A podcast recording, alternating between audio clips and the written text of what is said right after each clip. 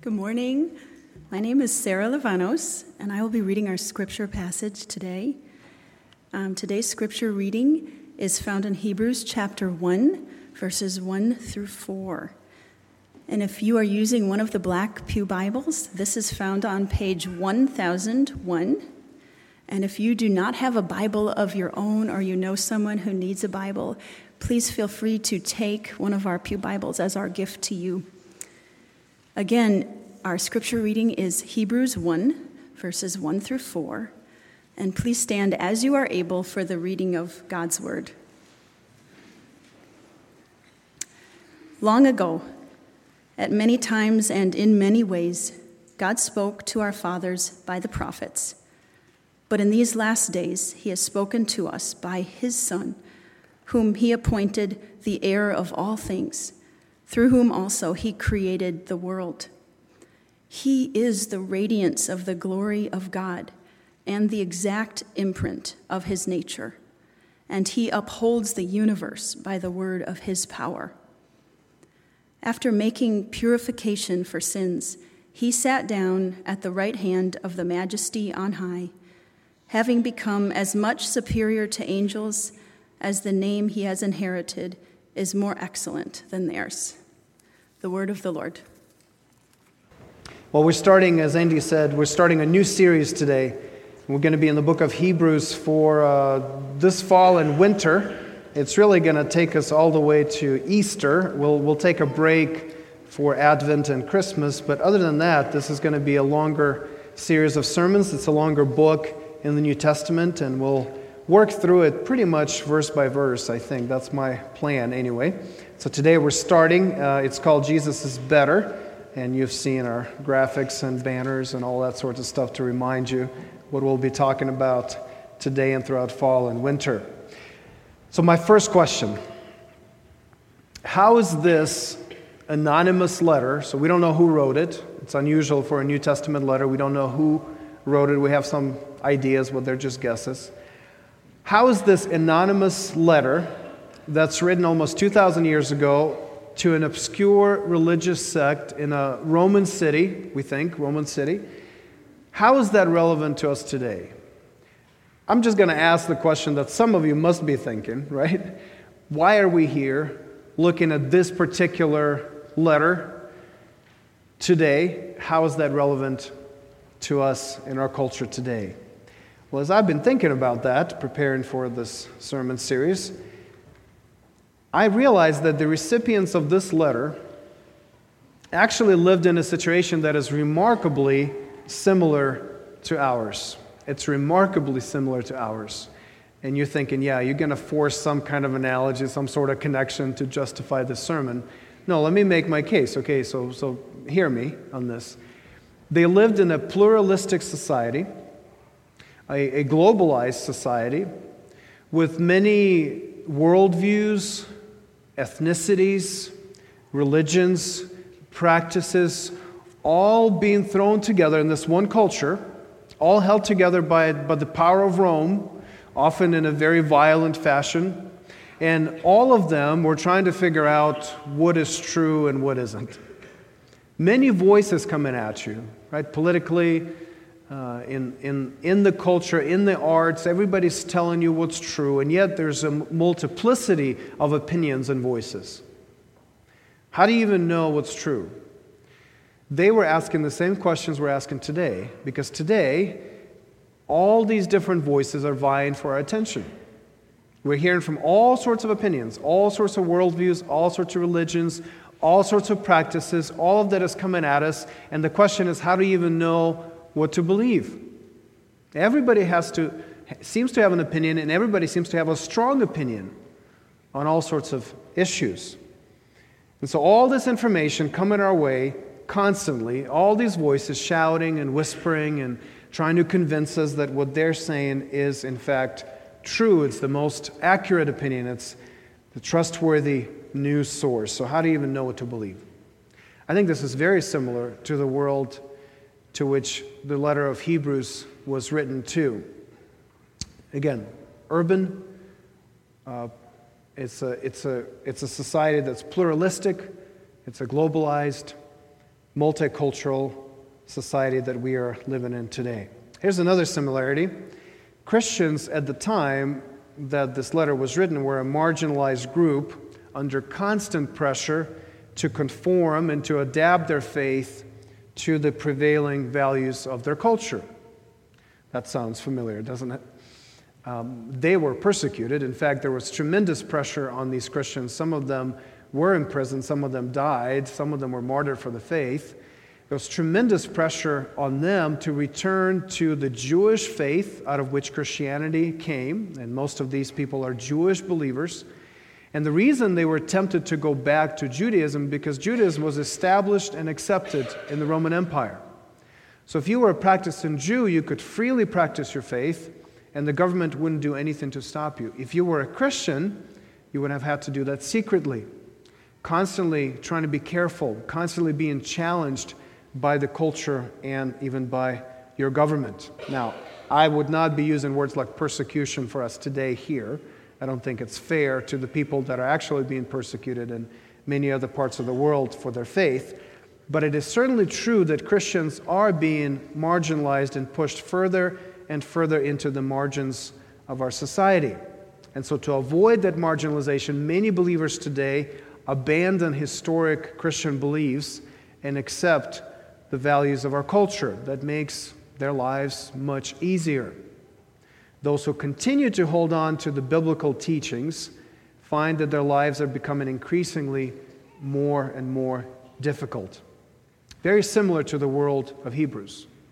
We're dealing with the same tensions, the same temptations today. And so, into this kind of world, our world, our culture, the writer of Hebrews sends a very clear and powerful message, and that is that Jesus is better.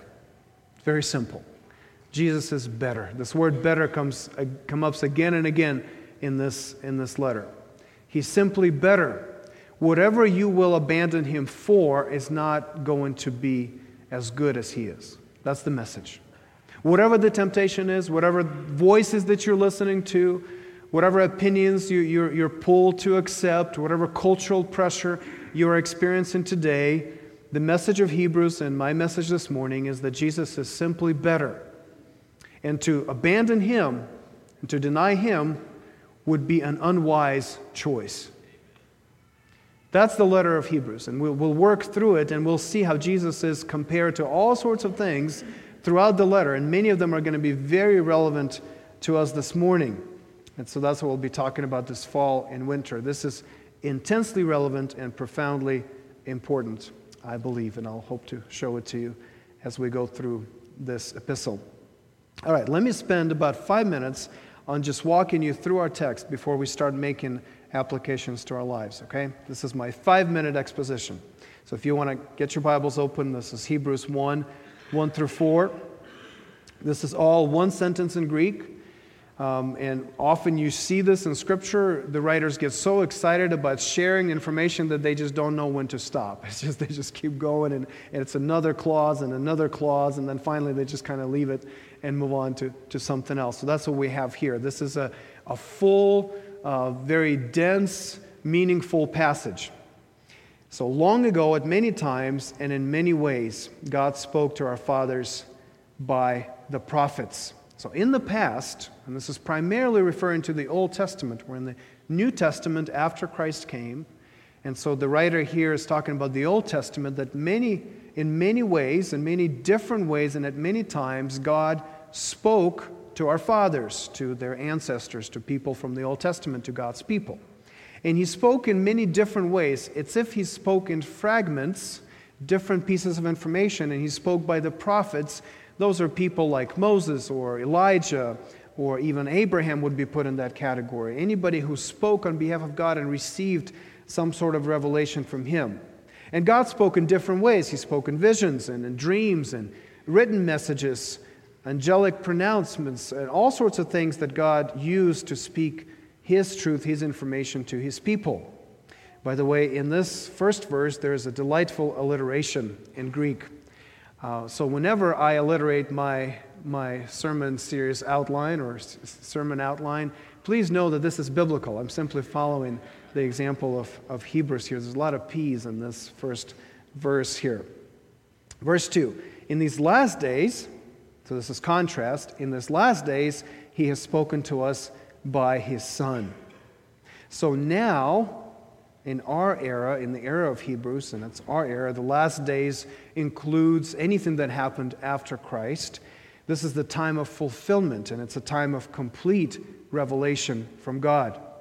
So before, God spoke in different ways through different messengers in partial revelation, but now he speaks in one way through one messenger, and he gives us his complete and final word in Christ. There's nothing else for God to say, is the point.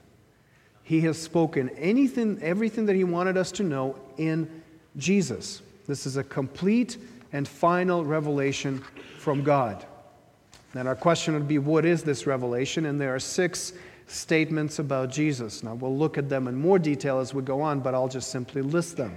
There are six statements about who Jesus is and how God communicates through him to us. They're carefully arranged, and I'll mention that a little bit later. So please remember, there's an arrangement of these statements that is important here. But let me just list them. Number one, Jesus was appointed to be the heir of all things. This God man, Jesus, has been recognized by God as the king of all things. He rules, he's been appointed an heir of all things. Number two, through Jesus, God created the world. So Jesus is the creator, He is the one who created everything. Number three, He is the radiance of the glory of God. Through Jesus, God's glory shines. He is the medium for God's revelation of himself to the world. Number four, he is the exact imprint of his nature. In other words, Jesus perfectly represents the nature of God because he himself shares that nature. To know the Son is to know the Father. Number five, he upholds the universe by the word of his power. Not only did Jesus create the world, he is the one that holds everything together. Number six, after making purification for sins, he sat down at the right hand of the majesty on high. By his death, Jesus brought a perfect sacrifice that removed the guilt of sin and restored his reign again. He rose from death and ascended to assume this position of authority and power at the right hand of God. He's God's right hand man. There's finality because he sat down. So he did everything that needed to be done to restore his rule and to free us from sin, and he's now sitting down at the right hand of God. The work of salvation from sin is finished. Those are the six statements about Jesus. And then verse 4 gets us kind of in the next section of the, of the letter that we'll be dealing with next week and talks about Jesus being superior to angels, and we'll work through it next week. Okay, that's our text. And now our task is how do we apply it? How do we work through it so it becomes relevant to us today? Here's how I'd like to approach our text, and I will alliterate today. I would like us to look at this definitive word from God in Jesus in three aspects. I'd like us to look at it as a story, number one. Secondly, as a scene, as if in a theater play, a scene in a play and finally as a song. It's a story, a scene, and a song. Let's begin with the story. These few verses, I mean, there's four verses here, one sentence. And yet, the writer of Hebrews is able to show us in, in this brief passage how God's revelation in Jesus provides us with a complete, cohesive, comprehensive worldview. In these few verses, we have all we need to answer all our existential questions. It is remarkable that somebody could write this. Of course, we know God had something to do with this. We read these verses and we can get answers to all of the important questions that have to do with our existence. In other words, in Jesus, God tells us a story that explains everything. Now, to make sense of the world, we'll answer the following questions. I have five. There's many ways to approach it. There's philosophers break it down in different ways, but I think it's fair to at least mention these five fundamental questions. One has to do with knowledge. How can I know anything? What is real? That's the question. Secondly, question of identity. I'll, I'll work through these if you're taking notes. Who am I? Where did I come from? That's identity. Thirdly, authority. Who is in charge? Who determines right and wrong? Fourthly, suffering.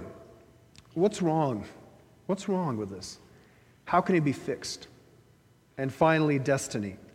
What is going to happen to me? So, knowledge, identity, authority, suffering, and destiny. And in Jesus, God answers all those questions sufficiently and fully to our satisfaction. I'll give you some, some hints. I'm not going to get into too much of this. We simply don't have time, but I'll, I'll give you some pointers how to work through these. Knowledge. Number one, knowledge. Now, begin the sermon with the description of our world as a, a multitude of voices vying for our attention and trying to convince us that what they're saying is true. How do you know what's true is the question. How do you know what's really real? I think it's always been that way. I think we've always had a multitude of voices. Even in the garden, there's the serpent speaking to Adam and Eve and contradicting God. So I think that's part of the human condition. But especially recently, it seems like there's been a lot of conversation about who to trust, which sources to listen to. A lot of conversation about fake news, right? Alternative facts. We've learned that public opinion is, is swayed by internet trolls, whoever they are. The, the meme makers seem to have an inordinate influence on how we vote, turns out. Who knew? We, we have learned that search engines, in the way they deliver information to you, actually can form and shape your opinion of those things right? When you search for something, what comes up first kind of matters. We've learned that social media sites, by filtering information that gets to you, again, get to influence what you think and how you process information, how you do research. Most of us have made a decision already which news sources to trust and what to watch, what to listen to, and yet, I'll just speak for myself. Maybe many of you will agree with me. There's a deep suspicion that even if you've chosen something you think is trustworthy, there's a deep suspicion that they're deliberately demonizing the other side and are arranging their news in such a way as to show that the other side is wrong. It seems like the major agenda is to actually prove that the other side is, is wrong. There's a lot of manipulation. There's a lot of interpretation that is done from a particular point of view. Information is presented to support an agenda. So, how do we know what's true? If you're just in the world, you're part of this culture, how do you even know what to believe? There are conflicting news stories. One story says, This is what happened.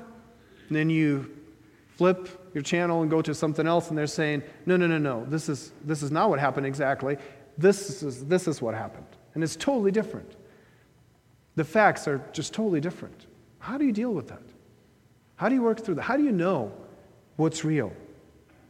Now, let's dream a little bit. What if, what if there was a person who was able to have an objective perception of reality? Now, we're all subjective. None of us can see reality for what it is. We're all bringing our biases and our baggage into it. But what if there existed a person that had an objective view of reality? What if that person was incredibly honest and had no reason to hide any piece of information from us? And what if that same person was incredibly loving and wanted to tell us what we need to know? What if that person existed?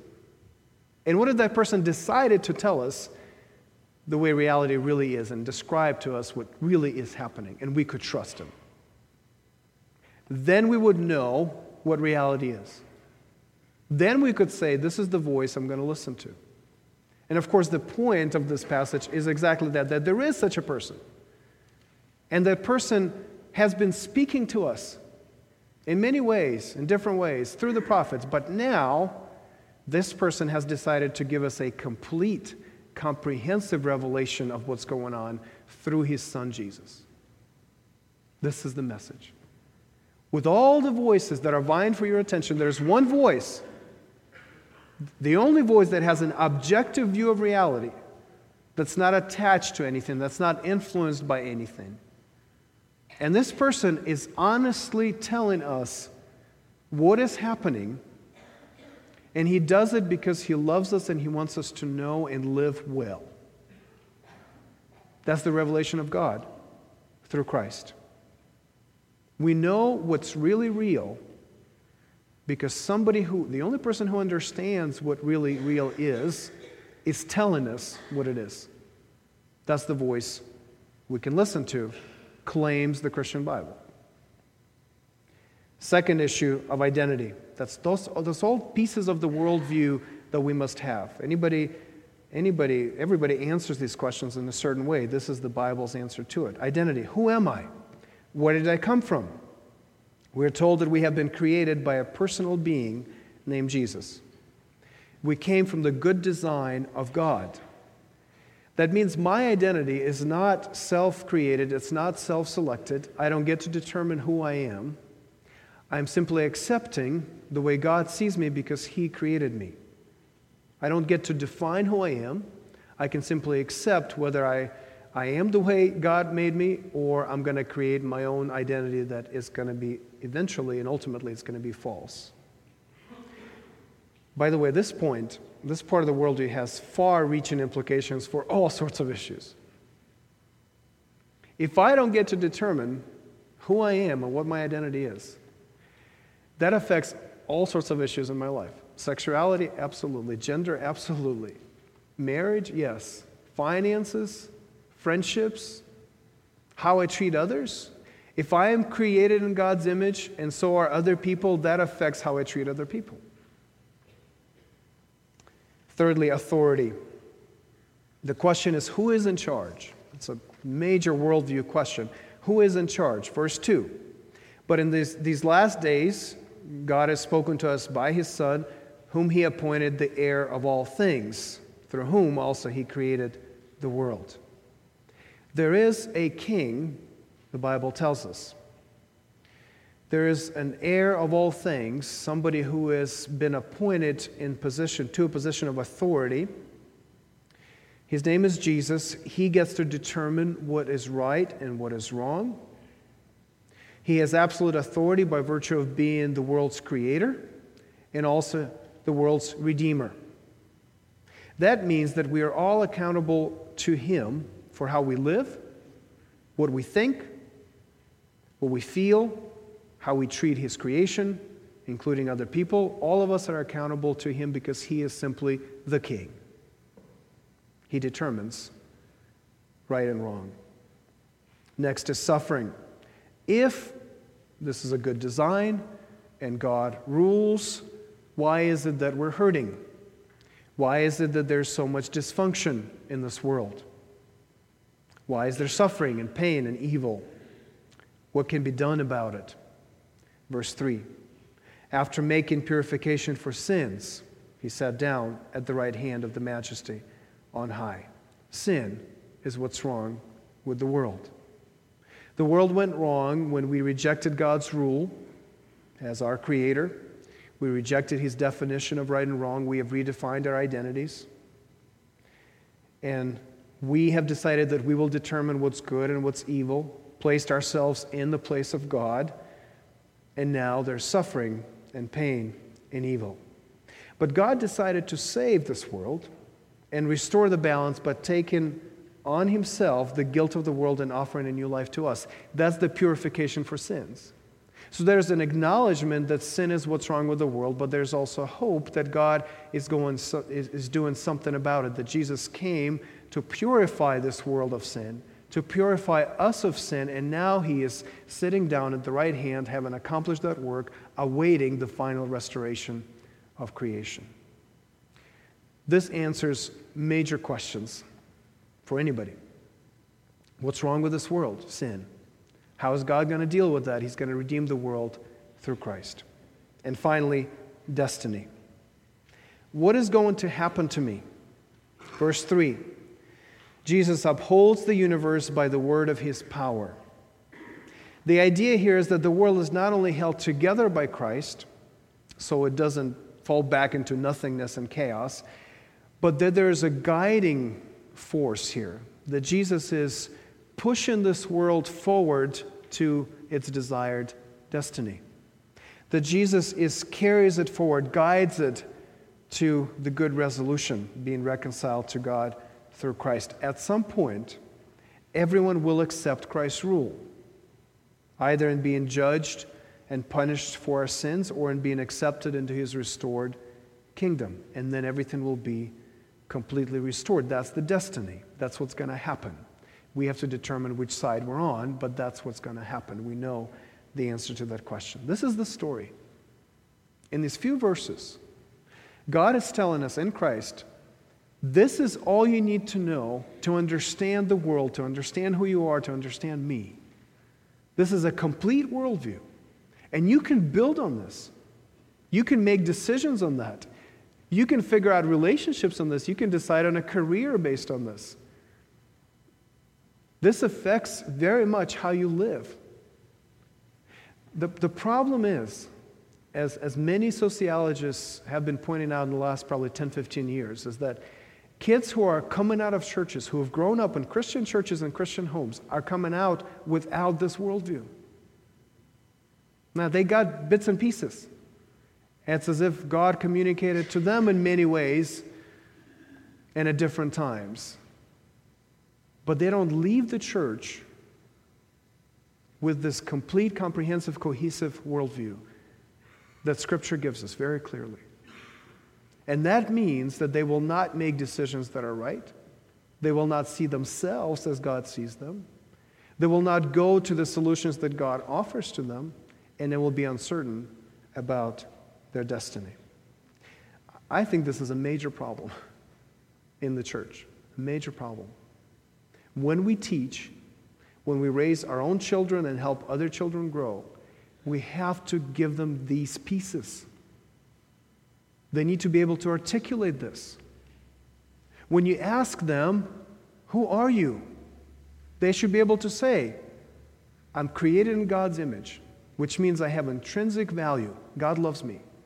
But I'm also a sinner, which means I need His grace to change. Kids should be able to articulate that.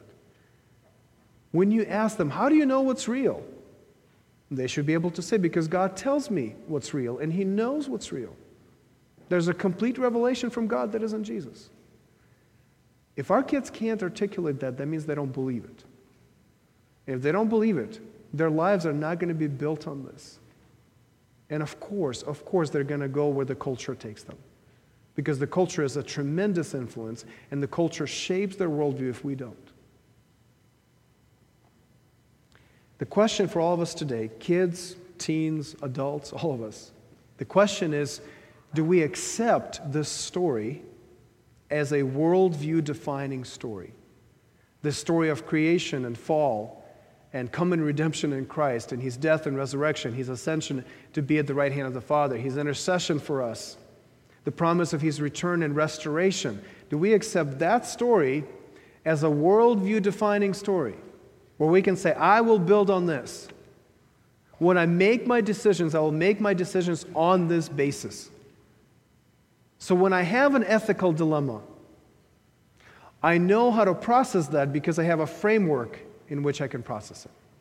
You see, we, what we've done in the church, and, and we're just as guilty as anybody else. Please don't, don't, don't listen to me as if Chatham is completely different from that. Yeah, maybe we've done better, I don't know, but we have the same issues.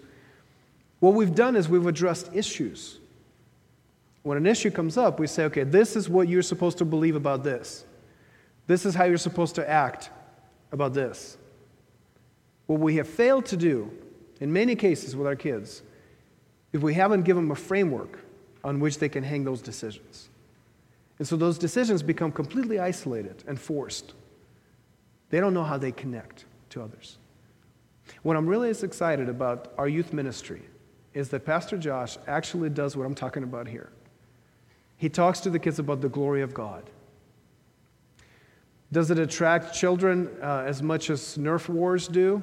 I don't think so. Until they get it.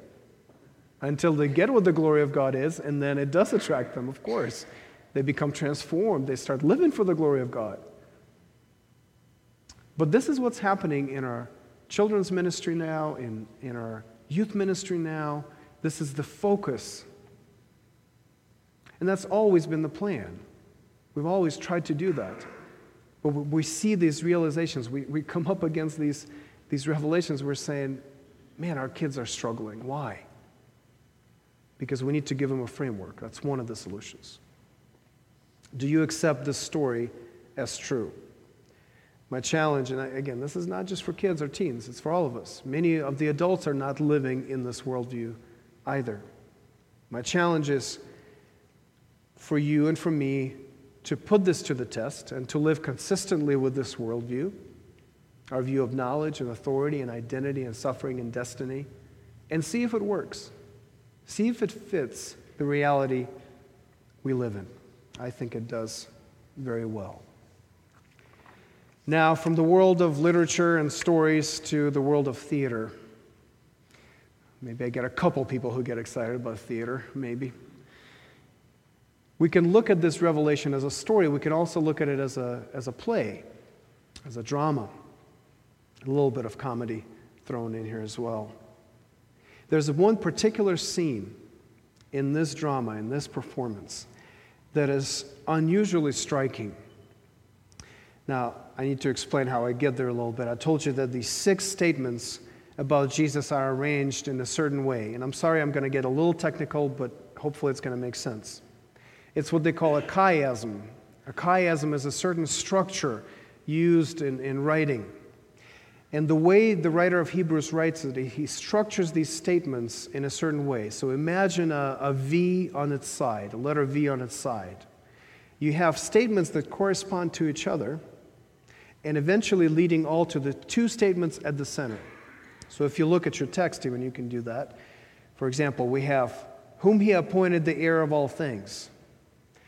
That corresponds to, and he upholds the universe by the word of his power. So similar things. So, um, I'm sorry, that corresponds to making purification for sins and sat down at the right hand of the majesty on high. So, authority here, authority in the other verse. Next pair would be through whom also he created the world, creation. Corresponds to he upholds the universe by the word of his power. Similar thoughts. And then finally, it gets to these two thoughts in the middle. He is the radiance of the glory of God and the exact imprint of his nature. Now, this is at the tip of the sideways V. So, as you work through it, what happens is you read a verse here, and then you read verse here, here, here, here, and here. These correspond, these correspond, but these are the most important. The reason it's at the center is because in the structure, that is the most important, the crucial truth that the author is trying to communicate. Now, you see that, by the way, very frequently in Scripture. You, you can see it in Lamentations. Lamentations is the whole, the whole book as a chiasm, if, if you look through it. And in the middle is Revelations, uh, I'm sorry, Lamentations 3, right? His mercies never fail, they're new every morning. That's the center of the book. Now, the center here is Jesus is the radiance of the glory of God in the exact imprint of his nature. Yes, he's the creator. Yes, he's the king. But the most important thing about him that God is communicating to us in this final revelation from him is that he is God himself. The most important truth that comes in through this revelation is that Jesus is God himself. He is the radiance of God's glory. Through him, through Christ, the glorious light of God shines to us. This is how God comes to us. How his glory gets to us is through Jesus because he is God and he his glory shines in us. He's the exact expression of God's essence. He's the imprint of God's nature, meaning that Jesus is God and his nature is communicated to us through the incarnation, through him be- becoming man. We know what God is like. Whatever makes God God, Jesus has in himself.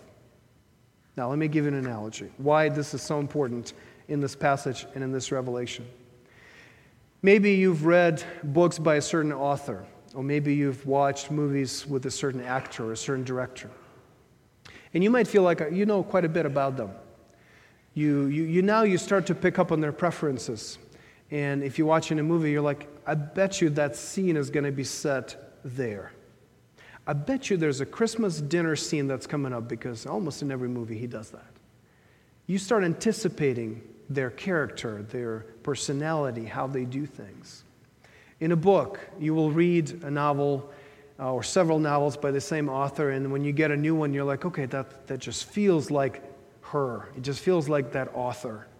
And you start, uh, you start connecting the dots, and you start saying, oh, that, that character is very interesting. I wonder if that's based on a real life person that author knows, because you've read the memoir and you know what happened.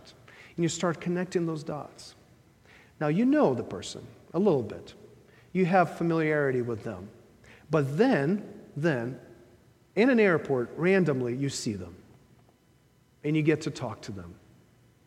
And you say, now, hmm, now I really know them.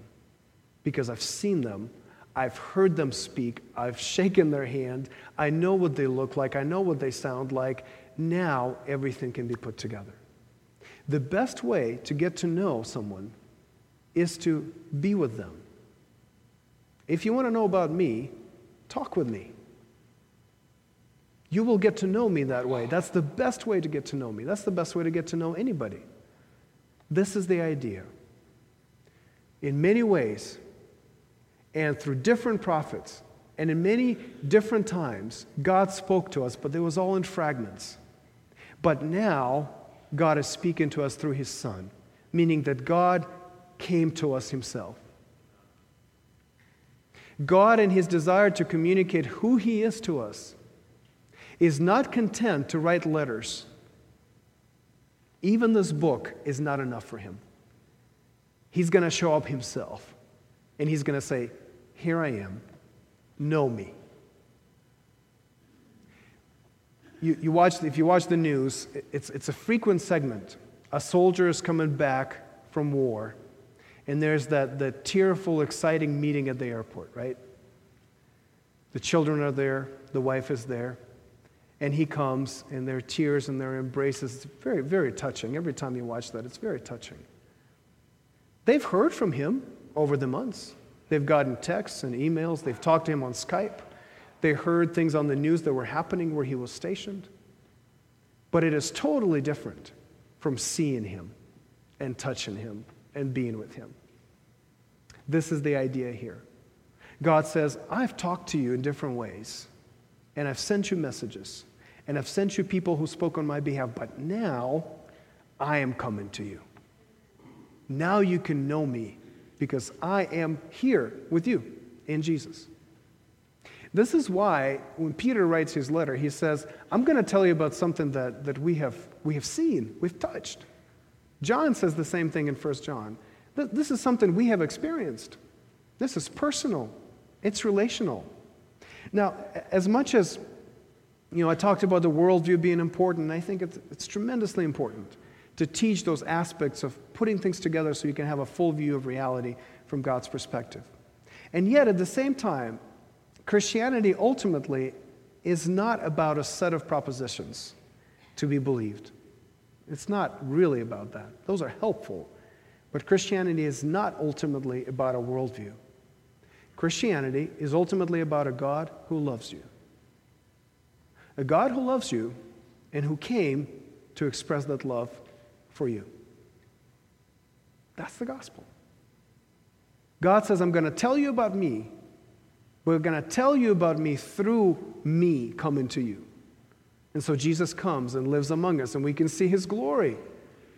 He is the glory, the radiance of God's glory. We see it. He's been here. He knows us on a personal, relational level. Jesus came. Jesus wants to be with you. He wants a relationship. He loves you. He died because he loves you. He rose again so that you can love him too. He's at the right hand of the Father, making sure that you never lose his love. That is why he is interceding for you and ruling over the church so that you would never lose his love.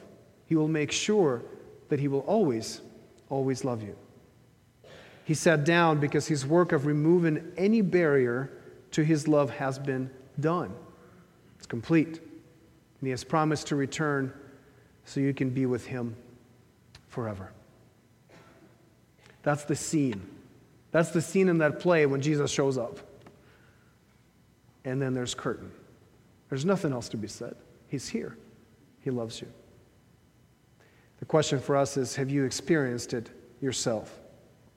No further revelation is necessary. God has told us everything we need to know in Jesus. The question is have you met him? Have you met him? Unless you think is it's less personal now that Jesus has ascended, he sent someone in his place. He said, I will send a helper like me. And through this helper, through the Holy Spirit, you will know me. You will remember my words. You will do my works. You will be in fellowship with me. You can abide in Jesus through the Holy Spirit today. You can have this personal relationship with Him in which you can say, I know God because He is here with me. And you can say it confidently because it's real through the Holy Spirit. Have you met Him? Have you experienced that scene in that play where it absolutely surprises you and shocks you that Jesus shows up because He loves you? And finally, and briefly, we have one more genre to work through. This is not just a story or a scene in a play, it is also a song. So, from literature to theater to music. Some scholars believe that the writer here in Hebrews is quoting from a well known hymn, presumably a hymn that the church sang at the time, that the Hebrews, the recipients of this letter, knew. And so when he says he is the radiance of the glory of God and the exact imprint of his nature, that's a song, that's a hymn he's quoting. Even if it's not a hymn, because we can't totally be sure, it certainly feels like a poem, it certainly feels like a song. It is poetic, it is rhythmic. It touches you on a different level than just communicating data and information. Actually, it's pretty common for a writer in the Bible to break into a song. Paul does it all the time. We have major portions of Scripture that are poetry. Many people don't know what to do with it because it doesn't read like other things. It doesn't read like the law. It doesn't read like, like narrative, like a historic book. It reads very differently, but it's on purpose. There's a reason why there's so much poetry and singing in the Bible. I was, I was reading Psalm 100 uh, this morning, and, the command is come into his presence with singing. It must be important to God that he gives us so much poetry and that he expects us to sing in his presence. This is why it's important. It's not enough just to work through the worldview questions and say, I believe this, and I will live on its basis. It's not enough. It's not enough even just to know that God sent Jesus and that He showed up to us. What really needs to happen, and for us to know that we really met Jesus, that we really have the Holy Spirit, that we're really experiencing God the way we're meant to experience Him, the question is going to be have we heard His song and have we responded in singing to that? That's the question. This is why we sing every Sunday. It's not because we want a little more variety in the service and have nothing else to do. That's because it's a natural response. When we hear God's song, like here, God is singing to us and He's saying, This Son is a radiance of my glory. He is the exact imprint of my nature. Honor Him, accept Him, welcome Him, love Him. That's a song. When God creates, when God works, God sings.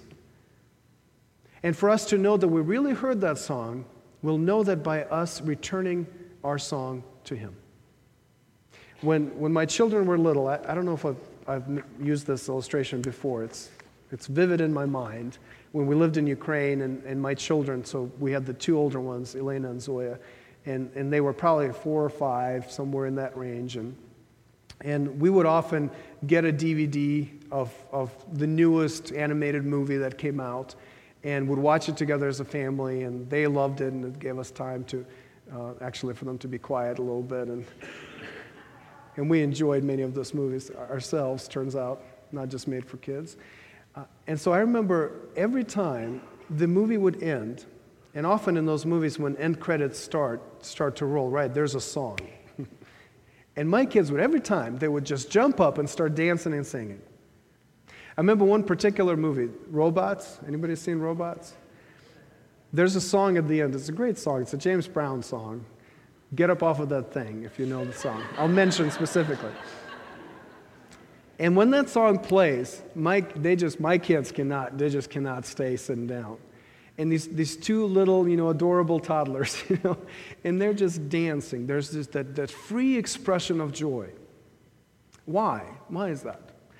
God placed it in our hearts to react to good news, to good things, with singing and dancing. And so the response to this text is not just to say, hmm, it's very interesting. I'm going to ponder that later today. The response to this is singing and rejoicing and saying, God has done something amazing. He sent his own son to tell us exactly what the reality is like, what He's done for us, how He saved us, how He means to bless us, that there's a greater restoration that is, is still coming. And as He did that, we respond in singing and rejoicing. Uh, I don't know if you like musicals. I used to not like musicals at all. I just couldn't understand the concept. And that probably speaks to my own emotional limitations. And then I married Jillian, who loves musicals and sings. And then my children, all of them love to sing and dance and are involved in all sorts of plays and musicals and all that kind of stuff. And I've realized that if I really like a musical, you can say, What's your favorite musical? If I really like it, I know that I like it because I, I hum the songs. It just randomly would come up. And I'd be driving around and I would hum the song. I don't know any of the words. I'm just terrible at memorizing things. But I would hum the tune. That says that that musical did something in my heart. It affected me somehow. How much more should the gospel affect us as believers? If it doesn't make you sing in whatever way, if it doesn't make you move, it hasn't really gotten to the core of who you are. It may have transformed your worldview, but it hasn't transformed your heart yet. So, what we're going to do is I'm going to pray and we're going to come to the table. And this is a way for us to celebrate. This is a way for us to remember what Jesus has done for us, to remember that there is that final word that was spoken by God to us in Christ, and that all, our ans- uh, all the questions that we have are answered at this table through Christ. We remind ourselves of that, but we come rejoicing, and we come singing, and we get to celebrate what God has said and done for us in Jesus. If you, if you are a believer, you're a follower of Christ, you are welcome at this table. You don't have to be part of our church. Feel free to come and, and take the, the bread and the cup and celebrate with us. If you're not a follower of Christ, don't just go through the motions. I pray that today you will embrace Him, that He will make your heart sing today, and that you will respond in song of faith to Him even this morning. If you uh, are unable to make your way up front, we would love to bring communion to you. So if you're new here and you can't make it physically down there, uh, down here, please just raise your hand and one of our elders will bring communion to you. If you're out in the balconies, you don't have to come down. There are tables set up for you there. You can just move forward as you are. And as you sing and celebrate, we will share in this feast together. Let me pray. Father, we praise you that you are a God who speaks you are a God who reveals himself. You are a God who saves. And that in Jesus, you have spoken to us and you have given us everything we need to know and to experience to live the kind of life you want for us. I'm grateful that in Christ, all of our existential questions have been answered. We know who we are in Christ. We know why you made us and what you have in store for us. We know where authority lies and who is in charge. We know how we can know things because you speak to us. All those things have been made available to us freely by grace through Christ. We don't deserve any of this. And yet, through your Spirit, you communicate these truths, these experiences to us, not just to our minds, but even into our hearts. Lord, we are grateful for Jesus, for what he's done for us. That he, being God, God of God, light of light, the same in nature as you and the Spirit, nonetheless became human and added that second nature to his person. And by all accounts, will always have that nature, will always be that close to us. Thank you for his life, where he lived completely in accordance with your view of reality, perfectly obeying you. Thank you for his suffering and death on our behalf. Though he was innocent, he died for us, brought a sacrifice to you, the only sacrifice that would appease your wrath, would give us hope, would remove our guilt. Thank you for his resurrection that in his resurrection there's a proclamation of victory over sin, Satan, the world, and the flesh, and an offer of a new life. We can live differently because he rose again. Give us that power, Lord, to live consistently with your revelation of yourself in Christ. Thank you for his ascension, that he is now sitting at the right hand of you and is interceding for us and ruling over his church and working towards bringing a complete rule of God into His creation.